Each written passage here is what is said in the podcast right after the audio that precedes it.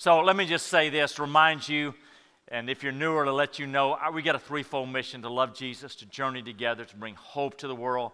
That means we're all about loving Jesus first, loving one another, loving lost people. And home church is at the heart of how we do that. So just encourage you, be part of a home church. Our passage today is found in, Revela- in Genesis 12, the other side of the Bible, not Revelation. Genesis 12, four verses in the Abraham narrative. This is God's word. Now the Lord said to Abram, Go from your country and your kindred and your father's house to the land that I will show you. And I will make of you a great nation, and I will bless you and make your name great, so that you will be a blessing. I will bless those who bless you, and him who dishonors you I will curse. And in you all the families of the earth shall be blessed. So Abram went as the Lord had told him, and Lot went with him. Church, this is God's word. Please be seated.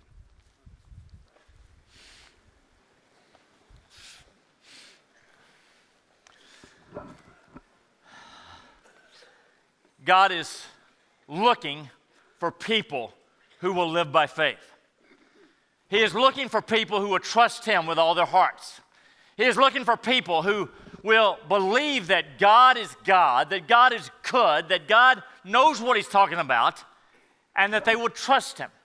God is looking for those kind of people. In fact, the Bible says that without faith, without trust, it is impossible to please God.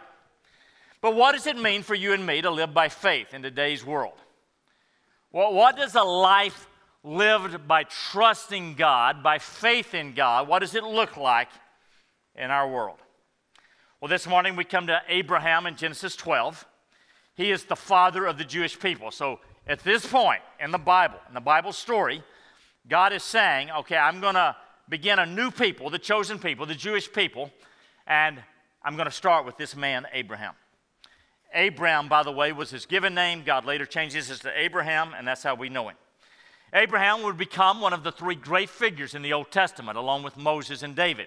And kind of to, look, look, to uh, locate these guys in the biblical timeline, think of Abraham as being about 2000 BC, Moses about 1500 BC, round numbers, and David right at 1000 BC. So about every 500 years, Abraham, Moses, David become the three really pivotal figures in the Old Testament. Abraham will become the leading example of what it means to live by faith. We see that in the Old Testament, we certainly see that in the New Testament. He becomes, of everybody in the Bible, the leading example of what it means to live by faith. So we're beginning the Abraham narrative, and we are beginning uh, God's speaking to us through His Word about living by faith. Now, last week and many other times, I have gone over that you can though you can divide the Bible into two parts, Old Testament and New Testament, and we should, uh, there are also three parts of the biblical story of the way God is at work in human lives. Genesis 1 through 11, God is just dealing with individuals. That's a long period of time. We don't know how long. Genesis 1 through 11. Then, beginning in Genesis 12, our passage, he's now creating this special nation, the Jews, Israel. And from Genesis 12, the rest of the Old Testament, through the Gospels, down through Acts 1, it's the Jewish people, all about the Jewish people, about the nation of Israel. But in Acts 2, he pours out his spirit to begin the church, this large international gathering of people from all over the world. And he's, he's now working through the church. Churches like Woods Edge. Now, in verse 1, when he begins this middle second section, the Jews, we read, Now the Lord said to Abram, Go from your country and your kindred and your father's house to the land that I will show you. In the ancient world, in the ancient Near East, it was asking nearly the impossible to ask somebody to leave their ancient homeland and all their people and all their family. That was like asking the impossible. And not only does God ask him the impossible, he doesn't tell him where he's going to go, where he's going to end up. You leave and you go, I will show you where when you arrive. And so, God is beginning this new people, he chooses this man, Abram or Abraham, ask him an impossible thing. And the question is, why Abraham? What was it about Abraham? It doesn't seem to be special at this time. He's not a king, he's not a wealthy man, he's nothing special. He's just an ordinary man. There's nothing in the text to set him aside as anything other than ordinary. Why does God choose Abraham?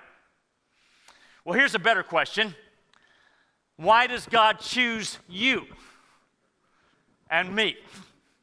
Why did he cho- why are you here this morning? What is in your heart that God chose you to draw you to himself and give you a heart to seek him this morning? Why did God save you? Why did God why does God want to use you in your one lifetime? Why did God choose you? And there is no, no reason in you why God has done that. God is gracious, He is sovereign, and He chooses to use you and ordinary people, just like Abraham. I love the, the line, the, the phrase in the book of Acts, in Acts 4.13, when the religious leaders were marveling that here's Peter and John, these two fishermen. I mean, why them? And it says, Now, when they saw the boldness of Peter and John and perceived that they were uneducated, ordinary men, they were astonished. And they recognized that they had been with Jesus. They're just ordinary people. And God loves to use ordinary people. Some of you think, well, God can't particularly use me. I'm just an ordinary person. That's who He uses. That's who He uses. Okay, he chose Abraham. Now, Abraham is living in a city called Ur, U R, Ur of the Chaldees. It's in modern day Iraq. Uh, last week, after one of the services, one of the veterans came up to me and said, When I was deployed in Iraq, we went to a, a, the city of Ur. Ur was an advanced city at this time. It had a library, it had uh, mathematics, they had white trade. I mean, it was considered to having an advanced culture. So not only is, he, is God asking him to leave this safe walled city and depart, but it's a, a nice city in the ancient world. Now, think about it um, how different that would have been for Abraham, how, how difficult it would have been. Okay, you leave all your family, all that you've known, all your people. You're safe behind this walled city where there's security. And you're going to go out and venture out on those roads that just head out to who knows where. And there are robbers and there are bandits out there, and it's not safe and there's no highway patrol out there protecting you, and there are no fast food restaurants or motels to stay in, and who's going to take care of you and where are you're going to eat? And, you're going to be apart from all of your people. And Abram obeys God. After all that, he says, Go to the land that I will show you. On, in verse 4, right after that threefold call, we read the simple line So Abram went as the Lord had told him. Now, there is extensive commentary about Abraham and some of his decisions in the New Testament in several places. One of those is in the book of Hebrews. And there it talks about this specific passage when it says this. It tells why he could do this, why he could go, why he could obey God. It says, Hebrews 11 8, by faith, Abraham obeyed God. By faith, by trust, because he believed that somehow God was God and that God is good and that God is sovereign, that God should be obeyed, somehow by faith, by trusting God, he obeyed God. And the verse says, by faith, Abraham obeyed when he was called to go to a place that he was to receive as an inheritance, and he went out not knowing where he was going. So he obeys because he trusts. There's no record here that Abraham argued with God or questioned God or demanded a sign from God. He simply obeyed by faith. He obeyed God because he trusted God. And if you and I trust God, we will obey God. Bottom line. If we're trusting God, at that point, we will obey Him. And whenever we're not obeying Him, you can count on it, we're not trusting God. Now, with God's command to, to leave and to go to this place I'm going to show you comes a promise. In fact, there is a sevenfold promise that he gives to Abraham in the next two verses. Verses 2 and 3 alone have seven promises. If you'll do this, Abraham, this is what will happen. Verse 2 And I will make of you a great nation, and I will bless you, and make your name great, so that you will be a blessing. I will bless those who bless you, and him who dishonors you I will curse, and in you all the families of the earth shall be blessed. Abraham, I'm going to take care of you big time. But you got to do this radical, extreme thing. But I've got seven promises. Let's unpack those briefly. First promise, I will make of you a great nation. Now that's quite a promise to somebody who doesn't have any kids whatsoever. He's going to, you know, have tons of descendants come from him and he's 75, his wife is 65 and she is barren by the way. And Abraham, I'm going to give you tons of descendants. That's quite a promise. I will make you a great nation. It's just like God, though, isn't it? To uh, do the impossible. God will call you, just like He calls Abraham, and just like He calls everybody in the biblical story, He will call you to trust Him for impossible things.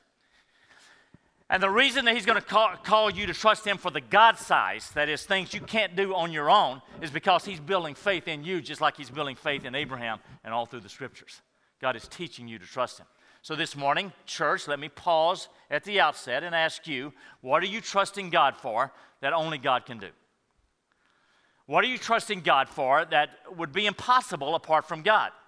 What are you trusting God for? What are you asking God for regularly that if God doesn't show up and, and come through, you're sunk? Let me ask you this. Are you trust and, and on this one, give me a response. You know, this way or this way. Are you trusting God for the impossible? Uh, let me look around the room. Uh, okay, it takes me a little bit to get all the way around the room. All right. Okay, good, good.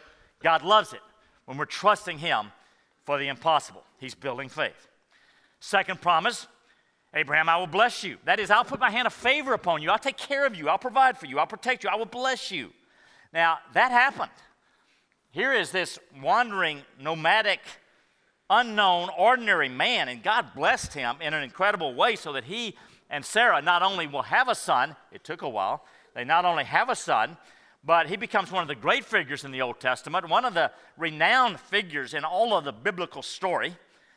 And uh, later, God will call him uh, the friend of God. And he becomes the main example in all the Bible of living by faith. So, did God bless Abraham? You bet he did. Thirdly, a similar promise I will make your name great. Did that happen? Here's this unknown, ordinary person living in the ancient world. And now, today, uh, 4,000 years later, he is one of the most well known names in all of the history of the world. He's revered by people across the globe, including Jews, Christians, and Muslims. He's in the New Testament more than any other person, and God made Abraham's name great.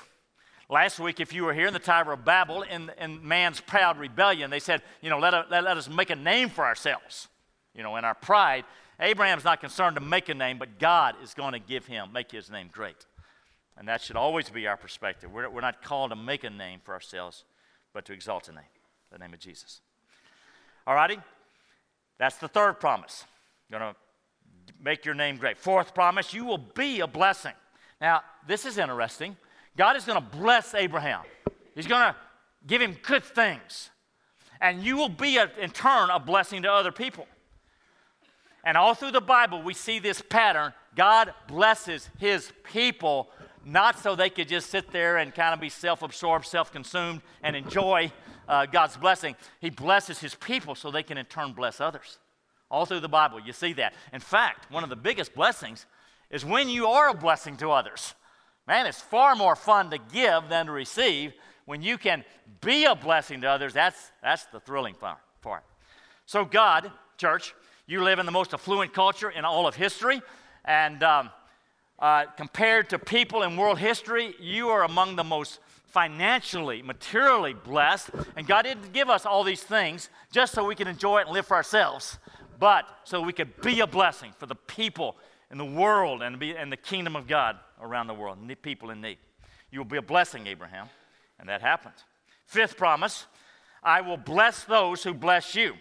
As I said, Abraham is going to be called the friend of God. God is going to identify himself with Abraham in such a way that to bless Abraham is to bless Abraham's God. So, Abraham, those who bless you, your people, the Jewish people, I'm going to bless those folks. Conversely, The opposite of that is true. He who dishonors you, I will curse. Or, as it's translated often, uh, he who curses you, I will curse. That is, if people oppose God's people, the Jewish people, then, you know, watch out. Now, did that happen? Well, the first big case of that after Abraham came when the Egyptian people uh, enslaved the Jewish people and mistreated them and oppressed them for 400 years.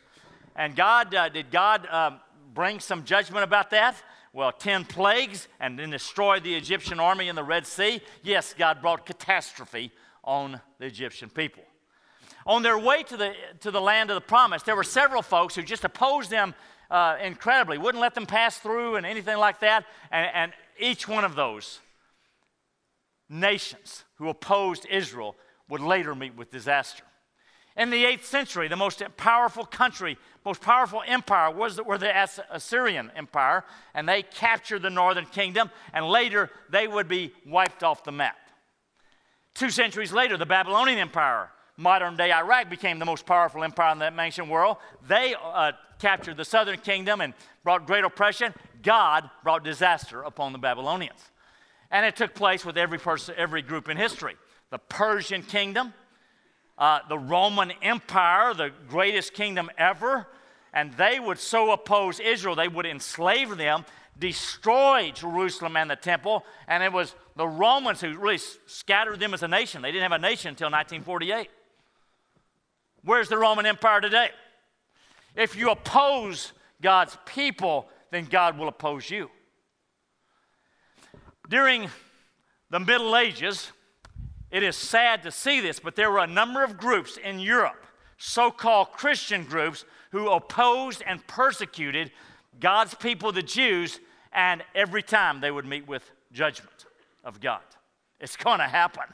And then Hitler, and the most egregious example ever, opposed God's people with the desire to eliminate them from the face of the earth. And six million Jews, including 1.5 million children, were killed. And where is that powerful thousand year Third Reich today? Wiped off the map. If you oppose God's people, God will oppose you. And there is still a satanic anti Semitism across the globe today, as we're seeing in modern day France. And people better watch out. That has happened. Seventh, and in you, Abraham, the seventh promise, and in you, all the families of the earth shall be blessed. Now, that is a different promise. You would think that this is all about the Jews. I mean, I'm starting here, here God is starting the Jewish race, the Jewish people, the chosen people. God's going to bless them. He's going to bless those who bless them. He's going to curse those who curse them. But it was never only about them. Abraham, I'm going to bless you, and in you, all the families of the earth are going to be blessed, and that includes us. You're not Jewish. I mean, hardly any of you are. We're Gentiles, non Jews.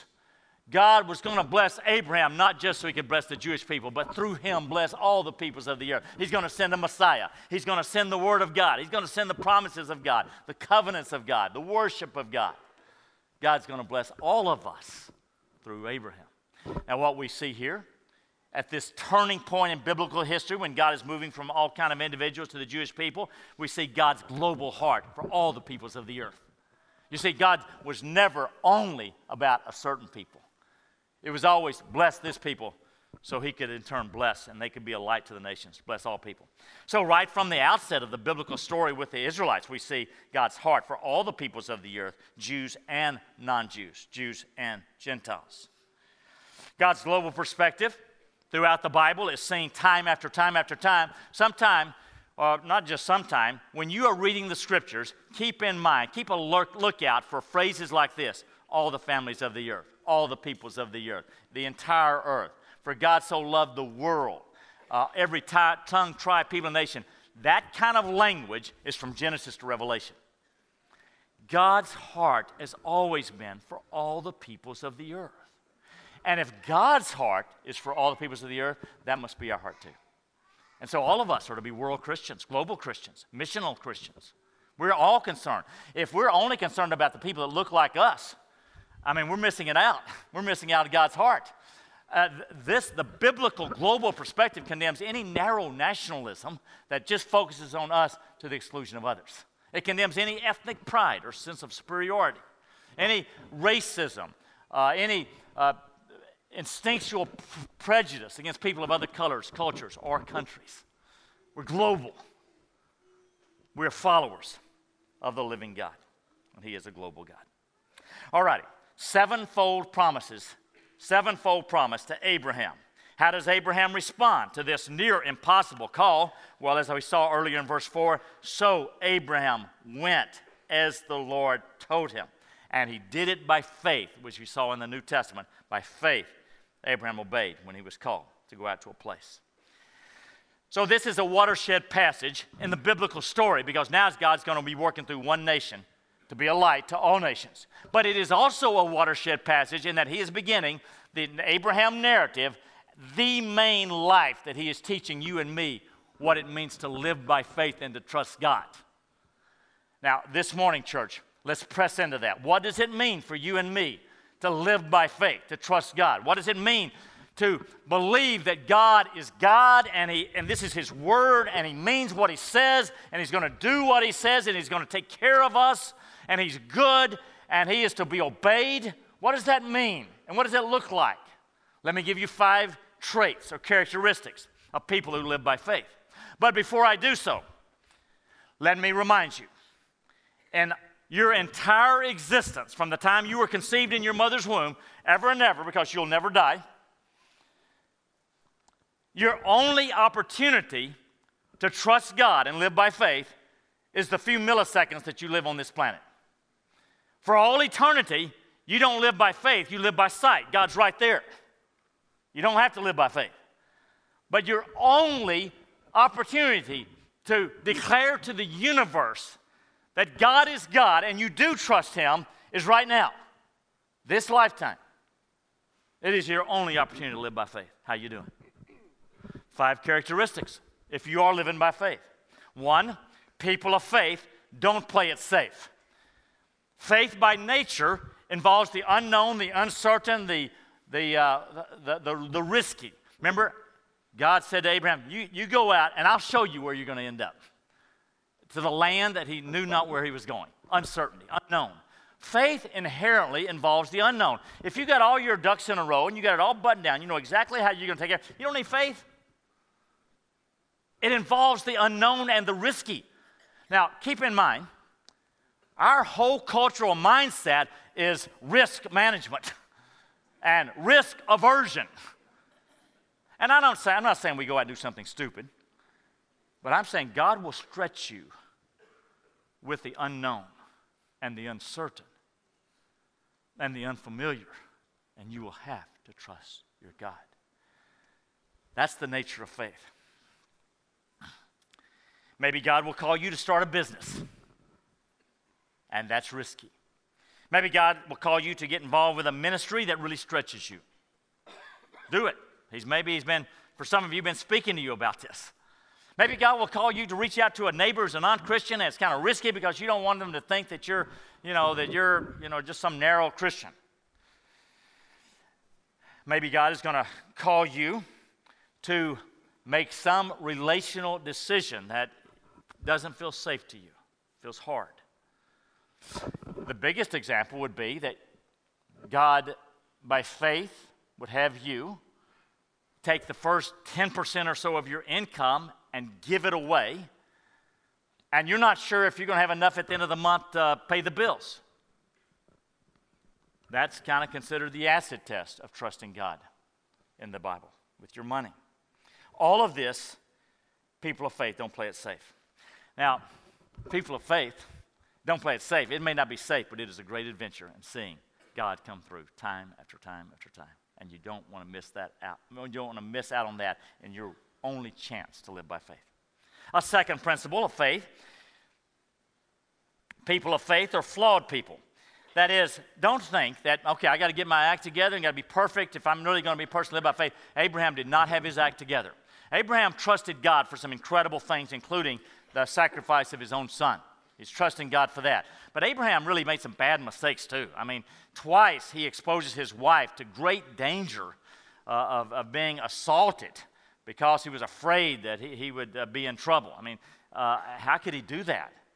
Uh, he, he lied twice and exposed his wife to danger. He compromised with his uh, wife's servant Hagar and was manipulative.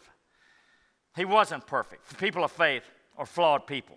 So take heart. You may not be perfect, but God wants you right now to trust Him. I'll wait till you're perfect, but right now to trust Him. God's not looking for perfect people, but surrendered people who will trust Him. Thirdly, people of faith trust God for the God size. Now, I started saw that earlier. Uh, God is going to call you and me to trust Him for things that are bigger than us. That if God doesn't come through, they would be impossible. Now, think about Abraham and Sarah. There'll be several examples of that. But the first one is he's 75, she's 65, and, and she's barren, and uh, you're going to have a whole nation of children come through you. And no doubt, when they got down to the promised land, they were expecting, okay, that baby's going to come. And one month comes by and no baby, and two months comes by and no baby, and three months. Some of you know what that's like. And month after month, and pretty soon, year after year. And I bet at some point, 10, 12 years, they thought, we, we didn't hear right. You know, something is wrong here and they try with Hagar to have a baby. That's not God's plan. And they keep waiting and they keep praying. And at some point, way into the process, years into the process, God says to, to Sarah, who has given up, He says, Sarah, is anything too hard for the Lord? Is anything too hard for me? If He's God, nothing is too hard for the Lord.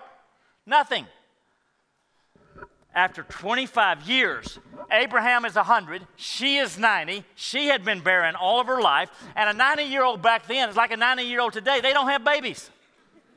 Nothing special about, uh, you know, people living at that time. They don't have babies. Sarah gets pregnant and has a son. God wants you to trust Him for God sized things. If they're just the safe and the tame, I mean, that's not going to uh, stretch your faith. You don't even have to trust Him for those. What are you trusting God for? How about the salvation of a family member who seems so resistant to God? What about a broken relationship you've got? Maybe with a child, maybe with a parent, maybe with a good friend, maybe with a business partner. What about a broken relationship and, and you would love to see healing in this and you're, you're, it just seems impossible? What about you're in a tough, tough marriage, and you, you need God to do a miracle of healing. And it seems impossible. Or maybe you're, you've lived for years, maybe decades in singleness, and would love God to bring you a, a, a great marriage. Or maybe you've lived in infertility, like here in this passage. You'd love God to uh, give you a baby, a child. Maybe you've got this sin problem, this addiction problem, even that you're wrestling with, and humanly it's impossible. Maybe uh, you, you need a job or a different job. What are you trusting God for that only God can do? Well, here's the acid test if you're trusting Him or not. Are you still praying about it? Every time you pray, you are saying, to some extent, God, I believe you're there. I believe you hear prayer. I believe you care. I believe you can do this. You may not have perfect faith, but you got enough faith to ask God. That's why Jesus says, He teaches His disciples to pray and not give up. And at the end of that passage, he says, when, he, when he, the Son of Man returns, will he find faith on the earth? Faith and prayer go together always. What are you praying about? And you're not giving up because you're trusting God for the impossible. Yeah. Okay, number four. It'll come. People of faith obey God no matter what. Now, don't we see that? Doesn't the New Testament commentary in Hebrews 11 8 that I read, doesn't it show that? By faith, Abraham obeyed God and he went out. So, if you are trusting God, you obey God. Abraham did not understand where he would go, how he would be provided for, why he should go. He didn't understand so much. Understanding can wait, obedience cannot. People of faith, they obey. Now, there's a lot of folks that go to churches, a lot of Christian folks, they obey if it's convenient. You know, I'll stay married to you if it's convenient. Um, how many Christians who are dating completely disobey God's clear command that sex is for marriage only? Well, that's not convenient. How many Christians disobey the clear teaching of the Bible that the first 10% off the top goes to God? Faith obeys. Is there any area of your life right now where you're living in disobedience? If so, at that point, you are not trusting God. You are not living by faith. It's your only opportunity in all of history to live by faith, all of eternity, right now. Faith obeys. Understanding can wait. Obedience cannot wait. One more. People of faith are not immune from problems. What I mean by that is this is that okay, I'm surrendering my life completely, Lord. I'm going to be like Abraham. I'm going to obey you. I'm going to be a man of faith. I'm going to be a woman of faith. And, and then you've got this big problem that comes. And you're wondering, what's going on? Why is God doing this? That is an instinctual response that I hear of Christians. Well, friends, it, because you're living by faith doesn't mean God's going to exempt you from problems. Did Abraham get exempted from problems? Man, he had famine to deal with. He had problems with Lot and had to separate. He had problems about Hagar. He had a problem about where is that child? I mean, he's waiting 25 years for that child. How long you been waiting for what you're waiting for? God is using your trial to build your faith. If you had no need, you wouldn't trust God. Nothing's going wrong right now in your life with your big problem and your big suffering. This is what God is using to build faith. People of faith don't get an exemption from problems. Let me tell you a story. Okay, 1989, Gail and I were a young couple in Roseburg, Oregon. We had helped start a church there. It had, it, it had thrived, it had been going well. We were there for six years. Uh, after about six years, we were visiting my family in Texas during the Christmas holidays. And during that time, God puts on both of our hearts you need to pick up from what you're doing here and leave the church that you helped start and move to Houston to start a new church. Now, um, I knew that that was from God because um, uh, the, the last place on the planet that Gail wanted to move was Houston. So if God put that on her heart too, I knew, okay, this is from God. Three months later, we pack up our six year old and three year old girl, girls, and we pack a U- U-Haul trailer and we move to Houston, Texas. We don't have another big church behind us or any, you know, organization funding us. We're just going to go there because we believe God wants us to do that.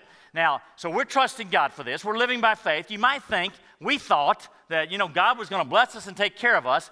Well, the first four years there, it was so difficult. It was, it, it could not have been worse. I mean, we had all kind of financial problems and and, and relational problems and problems with ministry and friendship. And at the end of four years, after living by faith and, and stepping out like this, I felt like a failure as a pastor. And I was very discouraged, and we didn't know what we were going to do. And about that time is when we kind of restarted and we started Woods Edge. Okay, now it's time for it to go well and great. It didn't go well.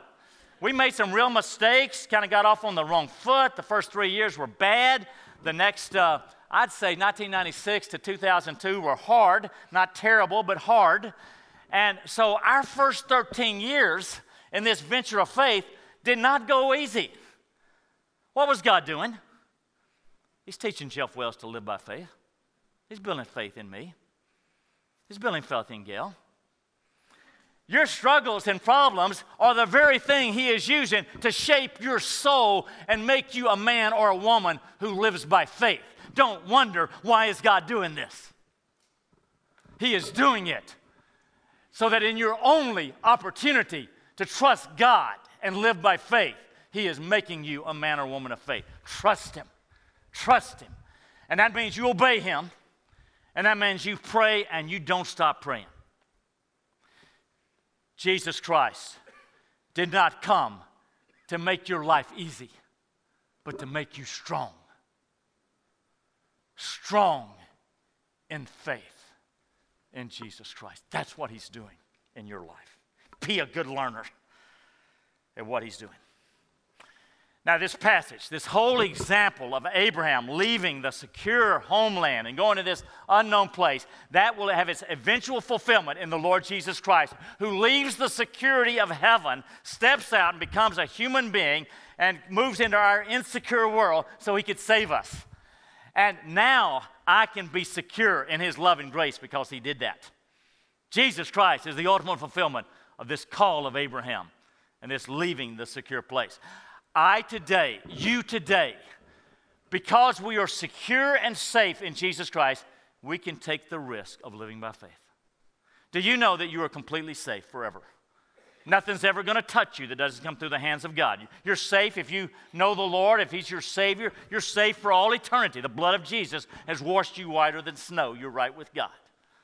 You're safe. You're safe. It won't be easy, but you're safe. And because of that, because of this kind of secure love and grace by the God who made us, we can take the risk in their one lifetime to live by faith and trust God. Church, I don't know about you, but in terms of living by faith, that's where I'm going. It won't be easy, hasn't been easy. But without faith, it is impossible to please God and He is worthy of us to trust Him. And when it comes to the question, are you going to live by faith or not? Count me in. Count me in. Can I count you in? Raise your hand if so. Can I count you in? You're going to live by faith, by God's grace. Stand with me, please.